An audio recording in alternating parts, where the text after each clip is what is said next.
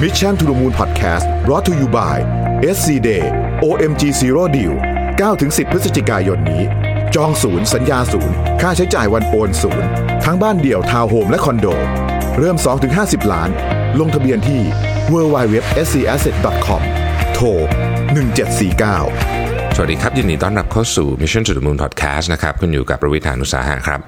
วันนี้วันอาทิตย์นะครับก็เป็นวันตอบคำถามตามธรรมเนียมของเรานะฮะวันนี้วันอาทิตย์ที่ 27 ตุลาคม 2019 นะครับเริ่มกันเลยนะฮะวันนี้คำถามเยอะนะครับท่านแรกเนี่ยถามมาว่าไม่ได้ถามบอกให้ความเห็นนะฮะบอกว่าหนังสือ principle ที่อาทิตย์ที่แล้วมีคนเขียนเข้ามาบอกว่าอ่านยากเนี่ยจริง ๆ แล้วเนี่ยส่วนตัวท่านเนี่ยอ่านฟัง audio book เป็นภาษาอังกฤษนะครับ แล้วก็มาประกอบกับการคิดว่ามาประกอบกับการอ่านเนี่ยน่าจะช่วย audio book ฟังเข้าใจง่ายกว่าอ่านนะฮะสรุปคิดว่าหนังสือพวกนี้การได้ฟังหรืออ่านภาษาอังกฤษศัพท์บางคำมันเข้าใจง่ายกว่า แต่ถ้าเข้าใจเนื้อหาทั้งหมดอ่านภาษาไทยด้วยจะยิ่งช่วยครับ คือบางทีบางทีหนังสือภาษาอังกฤษเนี่ยมันจะมีบางบางมุมที่เวลาแปลเนี่ยเนื่องจากว่าเวลาเราแปลมันเป็นภาษาไทยเนี่ยเราจะต้องแปลเกือบหมดทุกคำนะฮะซึ่งบางคำแปลภาษาไทยเข้าใจยากกว่าเป็นภาษาอังกฤษ ด้วยด้วยตัวศัพท์ของมันเลยนะฮะท่านนี้ก็เลยบอกว่าเออบางทีมันทำคู่กันก็ดีเหมือนกัน ผมเห็นด้วยนะฮะผมเห็นด้วยในบางครั้งในบางเคสนะครับ10 กิโลต่ำกว่า 50 นาทีนะครับมีเวลาซ้อม 2 เดือน เคยวิ่งฟูลแล้วเวลาที่ดีที่สุดคือ 58 นาทีทำนะไม่มีคำถามต่อแต่ผมเดาว่าคำถามคือจะวิ่งได้ไหมใช่ไหมฮะเออไม่ไม่น่ามีปัญหานะครับสเดือนค่อนข้างนานทีเดียวสำหรับการทำเวลาเป็นระยะสปรินต์สั้น ไม่ใช่สปรินต์คือระยะสั้น 10 กิโลเนี่ย ผมว่ามันไม่ต้องเสริมความแข็งแรงของร่างกายเยอะๆนะครับ ผมว่าได้ครับไม่น่ามีปัญหานะครับท่านที่สองอยากให้ของขวัญวันเกิดผู้บริหารอายุ 41 นะครับ คิดไว้ 2 อย่างคือเพนโหลแก้วที่มีความอวยพรจากพนักงานนะครับ ใส่ถั่วหลาย ๆ ชนิดนะการหนังสือ principle ไม่แน่ใจว่าท่านเคยอ่านหรือยัง ก็จริง ๆ ผมว่านะครับ เสนอเป็นอีกไอเดียหนึ่งที่ไม่ทั้งสองอันนี้ได้ไหมเห็นคำว่าโถแก้วแล้วอยากเสนอเออ อาจจะไม่ต้องใส่ถั่วฮะอาจจะให้พนักงานเขียนอะไรสักอย่างหนึ่งถึงเจ้านายตัวเองอะแล้วใส่ลงไปในขวดแก้วนั้น ผมเคยได้รับขวดแก้วแบบนี้ แต่ไม่ได้จากพนักงานนะครับ จากน้องๆที่ผมไปสอนเนี่ยเป็นหนึ่งในของที่ผมรักมากที่สุดเลยอะคือมันเป็นกับโถกนึกออกไหมเป็นโถกแก้วเนาะแล้วก็ในนั้นก็จะมีกระดาษอยู่แล้วก็เขาจะเขียนถึงอะถึง ถึงตอนที่ผมไปสอนอะไรอย่างเงี้ยนะฮะ แล้วบางวันแบบเหนื่อยๆหยิบขึ้นมาดูแล้วมันรู้สึกว่าเออจริง ๆ เราก็เคยแบบ เราก็เคยได้ส่งคุณค่าอะไรบางอย่างให้กับคนอื่นนะแล้วก็มันก็จะรู้สึกดีขึ้นนะผมว่าอันนี้เป็นเสนอเฉยนะครับ ลองดูฮะอีกท่านครับบอกว่าอตอนนี้ไล่ฟังพอดแคสต์ย้อนหลังกลับไปแทบทุกตอนเลยนะฮะฟังตอนวิ่ง จึงอยากขอสอบถามเทคนิคการซ้อมและให้กำลังใจหน่อยนะฮะเพิ่งสมัครมาราธอนแรกไปที่ CMU มาราธอน2020 ผมก็ไปนะฮะงาน CMU เนี่ยเออแต่ผมลงฮาฟด้วยความคิด 2 อย่างคือ 1 มีเพื่อนร่วมวิ่งจะช่วยลากให้จบ 2 มีความตั้งใจว่าอยากจะต้องทำอะไรสักอย่าง เพราะช่วงนี้รู้สึกสับสนกับเป้าหมายชีวิตเหมือนเป็น midlife crisis นะครับที่ที่ผมเคยพูดไว้ว่า บางทีมันต้องออกมาทำอะไรแบบนี้นะครับ ปัจจุบันอายุ 43 หนัก 75 สูง 178 วิ่งมาแล้ว 4 ปี จบฮาฟมาแล้ว 5 รายการด้วยเวลา 3 ชั่วโมงนิดๆนะครับ วิ่งวิ่งเดินเดินไม่ได้เน้นทำเวลา ปัญหามาจากการลงครั้งที่ 3 ที่ 4 เมื่อ 2 ปีก่อนเป็นฮาฟที่ห่างกันแค่ 2 เดือนและอาการไม่ค่อยดีตั้งแต่ครั้งที่ 3พอจบครั้งที่ 4 ก็เลยได้ ITV มานะเป็นอาการบาดเจ็บชนิดหนึ่งนะครับ มาพักให้รักษาตัวยาวหลายเดือน กลับมาวิ่ง ประมาณปลายปีที่แล้ว ซึ่งรู้สึกว่าการวิ่งแย่ลงกว่าสมัยก่อนมีอาการแปลบที่ ITB เดิมเป็นครั้งคราวนะครับทำให้ไม่กล้าวิ่งมากกลัวการกำเริบสถิติวิ่งไกลที่สุดของปีนี้คือ 13 กิโลนะครับแต่ว่าก็วิ่ง 5 โล อาทิตย์ละ2อสาครั้งตลอดนะครับอยากขอคำแนะนำการซ้อมเพื่อให้จบมาราธอนแรกไปได้แบบไม่บาดเจ็บนะครับหวังว่าจะได้เพสประมาณ8นะฮะหรือเวลา 5 ชั่วโมงครึ่งและอยากทราบจริง ๆ ว่าประสบการณ์ 4 เดือนที่ สี่เดือนที่คุณวิทย์เคยเล่าว่าไม่เคยวิ่งเลยจนจบมาราธอนได้ทำได้ยังไง เพราะว่าอาหาใน Google ไม่เจอนะฮะหรือผมยังไม่เจอคือเป็นประสบการณ์แบบคนธรรมดาที่ต้องเตรียมตัวยังไงไป จะไปมาราธอนไม่ใช่ทฤษฎีแต่เป็นของจริงเออจริงๆต้องบอกว่าผมผมคำถามเกี่ยวกับการวิ่งเนี่ย ผมตอบเท่าที่ผมพอตอบได้นะฮะนั่นหมายความว่าผมไม่ใช่ผู้เชี่ยวชาญนะฮะเออก็อย่างนี้ อาการบาดเจ็บเนี่ยมันแตกต่างกันไปในแต่ละคนนะแต่ผมผมค่อนข้างเชื่อว่าเราต้องรักษาอาการบาดเจ็บให้หาย อันนั้นเรื่องหนึ่งอันนั้นชัวร์อยู่แล้ว แต่ที่สำคัญกว่านั้นก็คือว่าเราต้องรู้ว่าอาการบาดเจ็บของเราเนี่ยมันเกิดขึ้นมาจากอะไรนะฮะซึ่งมันมีหลายอย่างแต่ว่าเคสของคนส่วนใหญ่ก็คือ ยืดไม่พอ warm up ไม่พอ cool down ไม่พอ ผมก็เจ็บจากเรื่องนี้นะฮะหรือท่าวิ่งผิดอะไรอย่างเงี้ยมันก็จะวนๆอยู่สี่ห้าเรื่อง เราจะได้รู้ว่าเราจะไปยังไงต่อนะครับถ้าเจ็บอย่าฝืน แต่ถ้ารู้สึกว่าโอเคแล้ว ก็ไม่ใช่ว่ากลับไปทำตัวเหมือนเดิม เพราะว่าเดี๋ยวมันถ้ายังไงก็เจ็บอีกแน่นอนนะครับต้องหาสาเหตุให้เจอ ซึ่งบางทีเนี่ยมันก็ไม่ได้หาง่ายเท่าไหร่ แต่ว่าถ้ามีคนแนะนำมีโค้ชมีไกด์เนี่ยผมว่าบางทีช่วยได้เยอะประเด็นนี้นะครับ ทีนี้คำถามก็คือว่าจะจบมาราธอนยังไงแรกไม่ให้บาดเจ็บนะก็นี่แหละฮะมันต้องวิ่งให้ถูกวิธีมันถึงจะไม่บาดเจ็บนะแล้วก็ตอนนั้นคำถามที่ว่าผมไปจบจากไม่เคยวิ่งเลยจนไปจบมาราธอนเนี่ยยังไงนะคื คือต้องบอกว่าจริง ๆ ก็ไม่ใช่วิธีที่ควรทำมากเท่าไหร่เพราะว่าผมใช้เวลาน้อยมากไม่ใช่สี่เดือนนะครับ ตอนนั้น 41 วันนะก็มันมันเป็นความบุทลุส่วนตัว จริง ๆ โชคดีมากนะที่ไม่ได้บาดเจ็บแบบหนักๆกลับมา ก็จริง ๆ ไม่ควรทำหรอกแต่ว่าก็แค่ก็ก็เป็นบทเรียนหนึ่งว่าแบบเออบางทีเรา คือบางอย่างเรามาทำได้ แต่ว่ามันก็อาจจะแลกมาด้วยราคาที่แพงเหมือนกันถ้าเกิดตอนนั้นบาดเจ็บไปเราวิ่งไม่ได้ไปนะครับ ก็เป็นกำลังใจให้นะฮะเดี๋ยว ถ้าเจอกันก็ทักทายกันได้นะฮะที่ CMU มาราธอนนะครับ ท่านที่สามก็ผมบอกว่า ที่ปรึกษาที่บริษัทผมขออภัยฮะทาง HR ขอเสนอรับผู้จัดการฝ่ายมาแทนตำแหน่งที่ว่างอยู่ตำแหน่งนี้ว่างมา 2 ปีแล้ว เมื่อไปเสนอได้รับคำถามกลับมาจาก CEO ว่า จะจ้างคนใหม่มาบริษัทจะได้อะไรนะครับ ผมเป็นผู้จัดการแผนกอื่นไม่ได้อยู่ฝ่ายนี้ ผมคิดว่าการมีผู้จัดการจะสามารถช่วยจัดการงานในฝ่ายให้มีประสิทธิภาพได้มากขึ้น เพราะปัจจุบันงานก็รูทีนกันไปนะฮะเจอปัญหาก็แก้กันไปตามที่จะแก้ได้ ผมคิดว่า เพราะเนื่องจากฝ่ายนี้เป็นหน่วยงานที่ทำกำไรน้อยทาง CEO จึงไม่ใส่ใจมากนัก และอาจจะไม่อยากให้ลงทุนอะไรเพิ่ม ผมไม่เข้าใจในมุมมองการบริหารเรื่องนี้ อยากทราบมุมมองของคุณรวิทย์ในฐานะ CEO ว่าคิดอย่างไรในกรณีนี้ และถ้าคุณรวิทเป็น HR จะตอบ CEO อย่างไรนะฮะผมผมตอบเท่าที่ผมมีข้อมูลจากจากคำถามนะฮะคือต้องบอกว่าอย่างนี้ เวลาเราจะจ้างใครสักคนหนึ่งเนี่ยเราต้องตอบให้ได้เราจ้างเขามาทำไม อันนี้เป็นเบสิกสุด ๆ เลยนะฮะที่ฝ่ายเนี่ยนะฮะถ้าใช้คำว่าฝ่ายแล้วเนี่ยแล้วไม่มีhead เลยเนี่ยถามว่าดีไหมก็ผมผมส่วนตัวผมคิดว่าไม่ดี ผมคิดว่าทุกทีมควรจะมี head เพราะว่าไม่งั้นเนี่ยเวลา issue อะไรต่างๆที่เกี่ยวข้องกับฝ่ายนี้เนี่ยมันจะถูกเหมือนกับคือมันไม่มีเจ้าภาพอะว่างั้นเถอะนะครับ ซึ่งไอเดียนี้จริงๆ แล้วเนี่ยมันผมเพิ่งอ่านมาจากหนังสือของ Bill Campbell นะที่ Eric Schmidt เขียนนะครับ trillion dollar coach มันมีคำถามนี่เลยฮะว่าเอ๊ะอย่าง engineer ที่ที่ทำซอฟต์แวร์เขาเขาทำอะไรกันได้หรอเนี่ยเราจะมี manager ทำไม แต่พูดจริง ๆ แล้วเนี่ยพอไปถามจริง ๆ นะครับ engineer เหล่านั้นเขาถ้าจำไม่ผิดน่าจะเป็นเคสที่ Google บอกว่าอยากได้ manager เพราะต้องการคนปรึกษาต้องการคนเหมือนกับเอ่อ bounce idea ด้วยหรืออะไรเงี้ยคือมันมีอีกหลายเหตุผลนะเพราะฉะนั้นโดยส่วนตัวเนี่ยผมยังเชื่อว่าควรจะมี แต่ไม่ได้หมายความว่าจะทำให้บริษัทมีแบบ layer เยอะๆนะครับไม่นะจริงๆแล้วผมคิดว่าถ้าตามความคิดผมนะฮะสาม layer นี่คือแบบแบบสามสี่ layer เนี่ยคือดีสุดนะฮะดังนั้นตอบคำถามผมผมคิดว่าถ้าไม่มีผู้จัดการและมีแต่เด็กๆทำงานกันเนี่ย อาจจะไม่ work ไม่ใช่เหตุผลเพราะว่าผู้จัดการจะทำงานได้ดีกว่าหรืออะไรนะครับ เด็กๆก็จะทำงานได้ดีอยู่แล้ว แต่มนุษย์เราเนี่ยเวลามีโค้ชมีไกด์เนี่ยมันไปได้ไกลกว่าจริง ผมเอง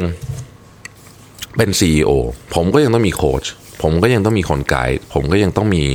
คนมานั่งคุยนั่งปรึกษา ผมก็ต้องมีคำถามเยอะแยะมากมายที่ผมไม่รู้นะฮะทุกๆวันเนี่ยผมก็จะมีคนโทรไปผมต้องโทรไปคุยกับใครสักคนเพื่อถามคำถามอะไรบางอย่าง เพราะคนเหล่านี้ก็คือโค้ชของผมในอีกทีหนึ่งเขาก็คล้ายๆทำหน้าที่คล้ายเป็นผู้จัดการผมเหมือนกัน เพราะฉะนั้นเออมันดีฮะมันดีกว่าด้วยความเห็นผมนะฮะขออภัยนะครับ เสียงวันนี้อู้อีนิดหนึ่งแบบ ไม่มีอะไรเป็นภูมิแพ้เล็กน้อยนะฮะช่วงนี้แบบนอนน้อย ภูมิแพ้เลยกลับมา ตอนนี้กำลังพยายามปรับตัวเองและพัฒนาตัวเองอีกคำถามหนึ่งนะฮะเพื่อให้ทำงานในองค์กรเข้ากับองค์กรได้มากขึ้น รู้สึกว่า ด้วยความรับผิดชอบของเราต้องใช้ทักษะหลายอย่างที่ได้จากการเรียนตอนมหาวิทยาลัยต้องเรียนรู้ใหม่ ต้องใช้ทั้ง soft skill และ hard skill ทำให้นึกถึงพอดแคสต์ตอนเก่าของคุณรวิทย์แนะนำว่าในยุคปัจจุบันต้องการบุคลากรที่มีความสามารถเหมือนตัวทีนะครับอยากให้คุณอริศแนะนำเพิ่มเติมว่าถ้าอยากเติมเต็มตัวเองให้มีความสามารถเป็นรูปตัวทีควรทำยังไงนะฮะอันนี้ผมเดาว่าด้านลึกของตัวทีก็คือตัวที่เป็นเหมือนขาไอคือความลึกเนี่ยน่าจะได้อยู่แล้วใช่ไหมฮะ ความกว้างเนี่ยผมคิดว่ามันต้องค่อยๆเรียนไปนะครับ ทักษะพวกนี้เนี่ยมันมีทักษะประเภทที่สามารถเรียนเอาใบปริญญา หรือเรียนเอาใบ certificate ได้เลย ผมเรียกมันว่า hard skill hard skill ก็มีประโยชน์นะครับ ยกตัวอย่างเช่น เอาแบบเบสิกเลยนะ คนที่ทำ Excel เก่งๆเนี่ยนะฮะเขาจะมีชีวิตในการทำงานที่ที่ที่ดีมาก เพราะว่าในที่สุดแล้วเนี่ยเมื่อเขาเมื่อเขาสามารถ master Excel ได้สมมติ Excel หรือ Google Sheet เนี่ยแล้วไปใช้ไอ้ Google Report ที่มันมีอยู่ เขาสามารถ present งานที่ออกมาแล้วแบบ แบบคนดูแล้วแบบโอ้โห คนนี้แบบพูดเรื่องแล้วแบบเข้าใจสนุกจังเลยอะไรเงี้ยได้นะฮะเพราะฉะนั้นของพวกนี้ต้องค่อยๆฝึกไป มันต้องดูก่อนว่าหนึ่งนะครับ แต่แต่อันนี้อันนี้อันนี้เป็นความคิดเห็นส่วนตัวว่า ผมคิดว่าเราควรจะพัฒนาจุดแข็งของเราอะให้สูงขึ้นไปอีก เพราะการไปพัฒนาจุดอ่อนด้วยจุดแข็งด้วยเนี่ยหนึ่งมันไม่โฟกัสสองพัฒนาจุดอ่อนขึ้นมาเนี่ยนะครับ อย่างมากเราก็ทำได้เท่าคนอื่น แต่มันจะมีจุดอ่อนบางอย่างที่ควรพัฒนามากๆนะฮะยกตัวอย่างเช่น แล้วพวกนี้พัฒนาไม่ยากด้วย ภาษาอังกฤษ ภาษาอังกฤษเนี่ยเป็นจุดชี้ขาดเลยนะครับ ที่ผมเห็นมาหลายเคสมาก ๆ แล้วของการจะขยับใครสักคนหนึ่ง จากตำแหน่ง mid level manager ขึ้นไปเป็นตำแหน่งบริหารเนี่ยภาษาอังกฤษนี่สำคัญจริง ๆ เพราะว่าทุกวันนี้เนี่ยเราทำงานเราเราอันดับแรกทำงานกับต่างประเทศนั่นก็เรื่องหนึ่ง แต่อย่าลืมนะครับว่าความรู้ 90 กว่าเปอร์เซ็นต์บนโลกใบนี้ผมว่านะมันอยู่ในเวอร์ชันของภาษาอังกฤษ ถ้าภาษาอังกฤษคุณไม่ดีเนี่ยนะฮะคุณจะมีโอกาสการเข้าถึงความรู้ที่น้อยลงไปเยอะมาก ข่าวดีก็คือ business English ไม่ยากนะฝึกกันได้นะครับผมเห็นคนที่จากไม่รู้อะไรเลยเนี่ยนะฮะฝึกขึ้นมาเป็นเป็นเป็นเป็น business English แล้วเราก็เราทำงานได้ดีขึ้นเยอะ ได้รับการโปรโมทเลยจากเรื่องนี้เลยนะครับ ก็ลองดูนะฮะลองดู อีกท่านหนึ่งนะครับบอกว่าส่วนตัวเป็นพนักงานออฟฟิศทั่วไปนะครับแล้วก็เป็นแฟนรายการพอดแคสต์นะครับขอบคุณมากนะฮะออชอบการหยิบยกเรื่องราวต่างๆ มาเล่าในสไตล์ของตัวเองนะฟังนะครับทุกวันนี้สิ่งแรกที่ทำคือฟังพอดแคสต์ Mission to the Moon ได้ทั้งความรู้และทริคเยอะมากมาปรับใช้ในชีวิตส่วนตัวและงานนะครับนอกจากรายการหลักแล้วก็ยังชอบรายการข่าวด้วยนะฮะของน้องนนท์นะฮะโดยเฉพาะวันเสาร์ที่เลือกธีมเกี่ยวกับสิ่งแวดล้อมนะครับส่วนตัวทำงานอาสากับ Fashion Revolution Thailand ซึ่งเป็นองค์กรอิสระที่ทำงานเพื่อกระตุ้นให้คนหันกลับมาตระหนักถึงปัญหาที่แฝงมากับอุตสาหกรรมแฟชั่นนะครับซึ่งถ้าหากมีถ้าหากว่า Mission to the Moon ต้องการข้อมูลเพิ่มเติมนะฮะหรือต้องการประชาสัมพันธ์โครงการนี้จะยินดีมากนะครับ ก็เดี๋ยวน้องนนท์จะติดต่อไปนะฮะขอฝากคำถามนะฮะในฐานะคนชอบวิ่ง และร่วมรายการวิ่งมาหลายครั้ง คิดเห็นอย่างไรกับการที่ต้องมีเสื้อสำหรับการวิ่งรายการทุกครั้ง ส่วนตัวอยากให้เกิดการรณรงค์ให้ตระหนักถึงปัญหาที่แฝงอยู่ในกระบวนการนี้นะครับ อยากฟังมุมมองของคุณรวิทย์ผมต้องเรียนอย่างนี้ก่อนว่า ผมเองเนี่ยเป็นคนที่ไม่เคยใส่เสื้อวิ่งของงานวิ่งเลย อันนี้พูดจริงนะเพราะว่าผมจะมีเสื้อที่เป็นเสื้อที่ผมรู้สึกว่าผมใส่แล้วสบายอะแล้วผมก็จะใส่ตัวนั้นวิ่งตลอด เพราะฉะนั้นถ้าถามผมเนี่ยไม่ได้ซีเรียสกับ กับเรื่องเสื้อ และเข้าใจด้วยว่าการที่เราผลิตของออกมาเนี่ยอย่างกรณี fast fashion เองเนี่ยก็เคยมีประเด็นเรื่องว่ามันมันกินทรัพยากรเยอะการผลิตเสื้อตัวหนึ่งอาจจะต้องใช้น้ำเป็นแบบผมจำไม่ได้แล้วกี่พันลิตรอะเยอะมากนะฮะซึ่งถ้ามาตอบตรงนี้เนี่ยมันก็อาจจะหมายความว่า เราไม่จำเป็นจะต้องทำเสื้อก็ได้ ผมก็คิดว่าเป็นไอเดียที่ดี ผมคิดว่าเป็นไอเดียที่ดี ที่ทำอย่างอื่นก็ได้ ของที่ระลึกก็ไม่จำเป็นต้องเป็นเสื้อก็ได้ นะครับมันมีอะไรอื่นเยอะแยะที่เราสามารถเก็บเป็นของที่ระลึกแต่เอาจริงๆทุกวันนี้พวกที่วิ่งที่ลงวิ่งบ่อยๆอะผมรับรองเลยว่าเสื้อในสายไม่มีทางหมดอะนะฮะไม่มีทางหมดเลยอะคือมันเยอะมากอะแล้วคุณก็เสื้อวิ่งส่วนใหญ่มันก็ไม่ไม่ไม่ได้สามารถเอามาใส่ในชีวิตประจำวันได้ขนาดนั้น เพราะว่าส่วนใหญ่มันก็จะลายเลยเยอะถูกไหมฮะผมผมก็เห็นด้วยนะว่าลดได้ก็ลดอันเนี้ยนะครับแต่บางรายการเขาแบบเขามีตีมของเขามีอะไรของเขาก็เข้าใจ นะฮะก็เข้าใจแต่ว่าผมว่านี้ก็ต้องช่วยๆกันเป็นความเป็นความเป็นความน่าสนใจในมุมหนึ่งว่าแบบอย่างอย่างอย่างเคสอะเล่าเคสของการวิ่งเลยมันจะมีเคสเรื่องเกี่ยวกับแก้วอะซึ่งตอนนี้ก็มีคนพยายามที่จะแก้ปัญหาเรื่องนี้นะฮะอันดับแรกเปลี่ยนจากพลาสติกเป็นกระดาษก็ดีขึ้นหน่อยหนึ่งนะฮะหรือว่าในอนาคตมันจะมี solution อื่นที่ดีกว่านี้อีกไหมเราก็จะต้องคอยดูเนี่ยอย่างพรุ่งนี้ผมก็ไปวิ่งงานหนึ่งนะฮะของไม่ใช่พรุ่งนี้จริงๆมันคือวันนี้แหละนะฮะตอนเช้าเนี่ย แต่ผมอัดเสียงวันเสาร์ไงมันคือวันอาทิตย์เช้านะครับ SEA you tomorrow run ซึ่งก็เป็นงานที่วิ่งเพื่อสิ่งแวดล้อมนะช่วยเต่าทะเลนะครับ ก็เขาก็พยายามทำอะไรอย่างเงี้ยบางอย่าง เช่นเอาแก้วซิลิโคนมาอะไรเงี้ยนะฮะซึ่งผมว่ามันก็ก็เป็นแนวทางอันหนึ่ง ผมคิดว่าโซลูชันบางอย่างมันอาจจะไม่ได้ออกมาทันทีทันใด แต่มันต้องค่อยๆ นิดหนึ่งนะฮะเราก็จะต้องค่อยๆ คุยกันไป ค่อยๆ ดูความเป็นไปได้กันไปนะครับ โอเคนะครับ อีกท่านหนึ่งนะฮะบอกว่าเอออยากปรึกษา ผมเองมีเพื่อนสนิทคนหนึ่งเป็นเพื่อนกันมานาน ผมในกลุ่มเนี่ยเขารวยที่สุดนะฮะผมจนที่สุด แต่เขาก็เป็นคนที่นึกถึงผมอยู่ตลอดเวลา เราชอบนั่งคุยนั่งดื่มด้วยกัน แต่ช่วงหลังๆวันนี้เราห่างกันไปเรื่อยเพราะว่าต่างคนต่างมามีหน้าที่การงานที่ต้องรับผิดชอบวุ่นวายกันทั้งคู่นะฮะซึ่งก็เป็นอาการปกติของคนที่เรียนหนังสือจบแล้วก็แยกย้ายไปทำงานนะครับ แต่แต่อย่างนั้นก็เองก็ออกไปเจอกันนานๆครั้งนะฮะแล้วทุกครั้งที่ผมออกไปผมรู้สึกว่าคำพูดของเขาเนี่ยทำให้มันรู้สึกว่าผมถูกดูถูกหรือถูกเปรียบเทียบอะไรบางอย่าง โดยเขาจะเล่าถึงชีวิตของเพื่อนที่สุขสบายด้วยเงินสิ่งของ แต่การกระทำของเขานั้นไม่รู้เหมือนกันว่าได้เงินเหล่านั้นมายังไง เช่นวันนี้ผมออกไปหาเขาแล้วได้พูดถึงเพื่อนคนหนึ่งที่ผมไม่ได้ชอบเขาเลยนะฮะเออและเพื่อนสนิทของผมก็ไม่ชอบคนนี้เหมือนกัน แต่ก็ยังมาพูดให้ฟังว่าเพื่อนคนนี้มีรถหลายคันลาออกจากงาน ไปเที่ยวนะครับ อะไรอย่างเงี้ยนะฮะจัดการยังไงดีกับเรื่องเหล่านี้นะฮะคือคือจัดการความคิดตัวเองยังไงดี เอาเล่าอย่างนี้แล้วกันนะฮะคือผมไม่รู้ว่าเพื่อนคุณจะตั้งใจดูถูกหรือเปรียบเทียบอะไรคุณหรือเปล่านะครับ อาจจะไม่ใช่อาจจะใช่ก็ได้เราไม่รู้ เพราะว่าคอนเท็กซ์มันไม่ไม่พอที่จะตอบคำถามนี้ แต่สิ่งหนึ่งที่ผมอยากจะบอกฮะคือคนเราเนี่ยจะเชื่อใน value อะไรต่างๆเนี่ยที่แตกต่างกันออกไปในแต่ละช่วงอายุ หรือแต่ละช่วงของความคิดที่คุณเจอ มันจะมีช่วงที่ผมใช้คำว่าบูชาเงินเนี่ยมีนะฮะแล้วผมก็ยอมรับแล้วผมก็เคยเป็นเหมือนกัน คือทุกอย่างมันจะดูเป็น เราจะรู้สึกว่าเฮ้ยคนนั้นแบบ ถือกระเป๋าแพงๆมีรถแพงๆขับดูเท่ว่าอยากได้นู่นได้นี่ ซึ่งมันก็ ผมไม่ได้บอกว่ามันดีนะฮะแต่ผมรู้สึกว่ามันมันก็เป็นเรื่องที่เข้าใจได้แล้วกันใช้คำนี้แล้วกันนะครับ มันเข้าใจได้จนกว่าเราจะเริ่มไปทำอะไรผิดเพื่อได้ของอย่างนั้นมานั่นแหละคือถ้าเกิดมันเราชอบเราอยากเก็บเงินซื้อ ผมว่าก็ไม่มีปัญหาอะไร ทุกวันนี้ผมเป็นคนชอบรถนะฮะผมก็ไม่ได้ซื้อรถทุกคันที่ผมอยากได้แต่ไม่ใช่ว่าไม่ได้ซื้อรถอะไรบ่อยๆ เพราะว่าผมก็ต้องมีเรื่องเงินเรื่องอื่นที่ต้องใช้ที่สำคัญกว่าใช่ไหมแต่ผมเปิดดูรถขายรถทุกวันเลยนะเว็บรถมือสองนะผมดูทุกวันเลย ก็คือมันเป็นความสุขนะฮะแต่ว่า ตราบใดที่เราไม่ทำให้การเงินตัวเองเดือดร้อน การเงินครอบครัวเดือดร้อน ก็วันหนึ่งมีโอกาสก็ซื้อก็ได้นะครับผมคิดว่าอย่าไปคิดมากฮะอย่าไปคิดมาก ทุกคนมันมี phase นี้กัน phase ไม่ใช่ phase นี้ ทุกคนมันมี phase ต่างๆ ที่มนุษย์อีกคนหนึ่งไม่ชอบด้วยเสมอแหละ อันนี้ก็จะเป็น phase ของเพื่อนคุณที่คุณไม่ชอบก็เท่านั้นเองนะฮะอย่าไปซีเรียสเอาเวลามาตั้งใจทำงานเราดีกว่านะฮะ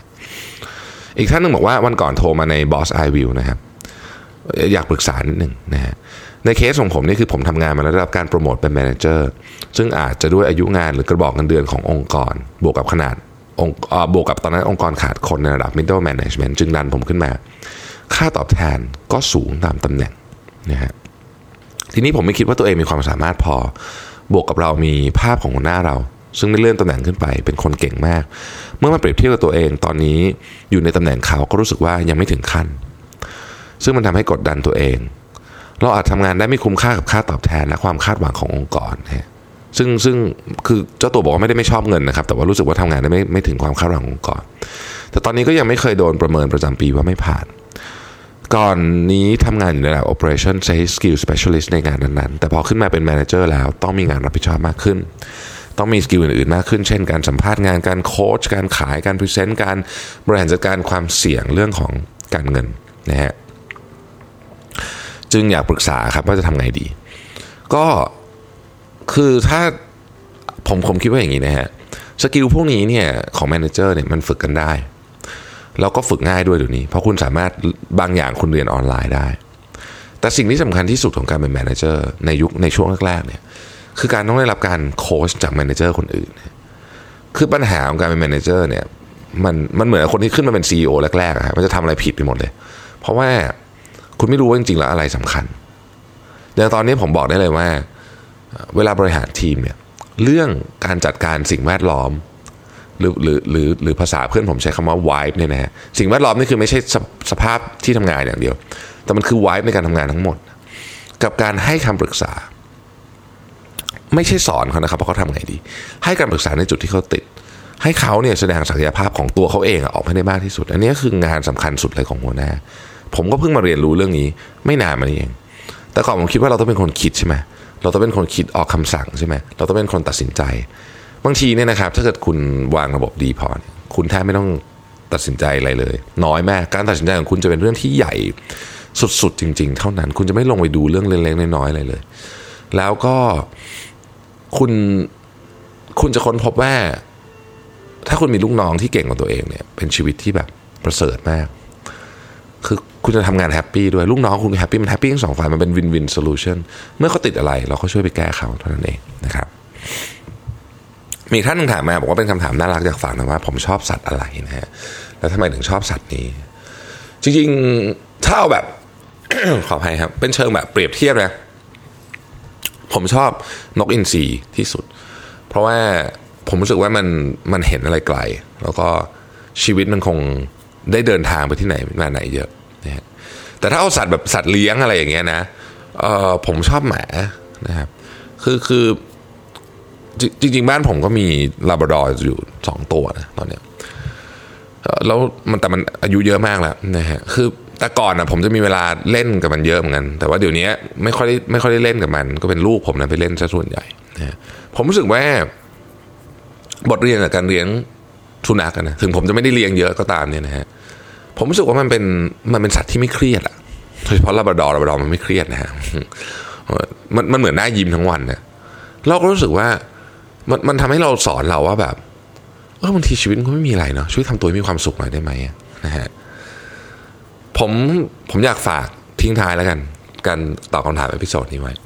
มันมีมุกตลกหนึ่งที่ผมกับน้องๆ โดยเฉพาะน้องๆ ที่จบมาจากวิศวะเนี่ยชอบเล่นกันก็คือบอกว่า เวลามีอะไรเสียให้ restart ถ้า restart ไม่ได้ให้กดปิดนะแล้วกดเปิดใหม่ ถ้ากดปิดแล้วกดเปิดใหม่ไม่ได้เนี่ยเอ่อให้กดปิดนานขึ้นไปอีก แล้วเดี๋ยวเปิดใหม่ 99%มันจะใช้ได้ ซึ่งมันมุกตลกก็เพราะว่าเรากำลังจะบอกว่า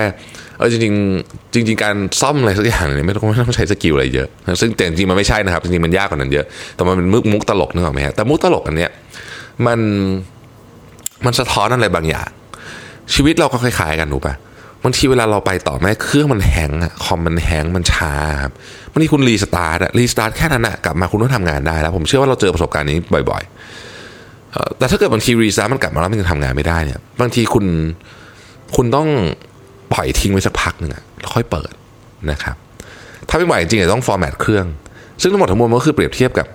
การที่เราต้องปล่อยเวลาว่างให้กับหัวเราได้หยุดบ้าง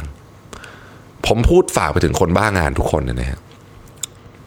ที่ทำงานเยอะๆอย่าอย่าอย่า push ตัวเองไปถึงจุดขอบที่ใกล้ burnout ผมเคยไปอยู่ตรงนั้นมาแล้ว แล้วมันไม่ดีเลย สิ่งเดียวที่จะช่วยคุณได้ที่ผมรู้สึกว่ามัน work มากไม่ใช่สิ่งเดียว สิ่งที่ช่วยคุณได้นะครับ คือการปรับ routine และยึดกับ routine ให้คนเราไม่ชอบทำอะไรตาม routine หรอกมันน่าเบื่อ แต่อันนี้แหละฮะจะช่วยคุณเนี่ยหนึ่งไม่ burnout สองงานก็ทำเสร็จด้วยเหมือนกันนะครับ โอเค ก็ น่าจะพอสมควรแก่เวลานะครับ ขอบคุณที่ติดตาม Mission to the Moon Podcast นะครับ แล้วเราพบกันใหม่ สวัสดีครับ Mission to the Moon Podcast Presented by SC Asset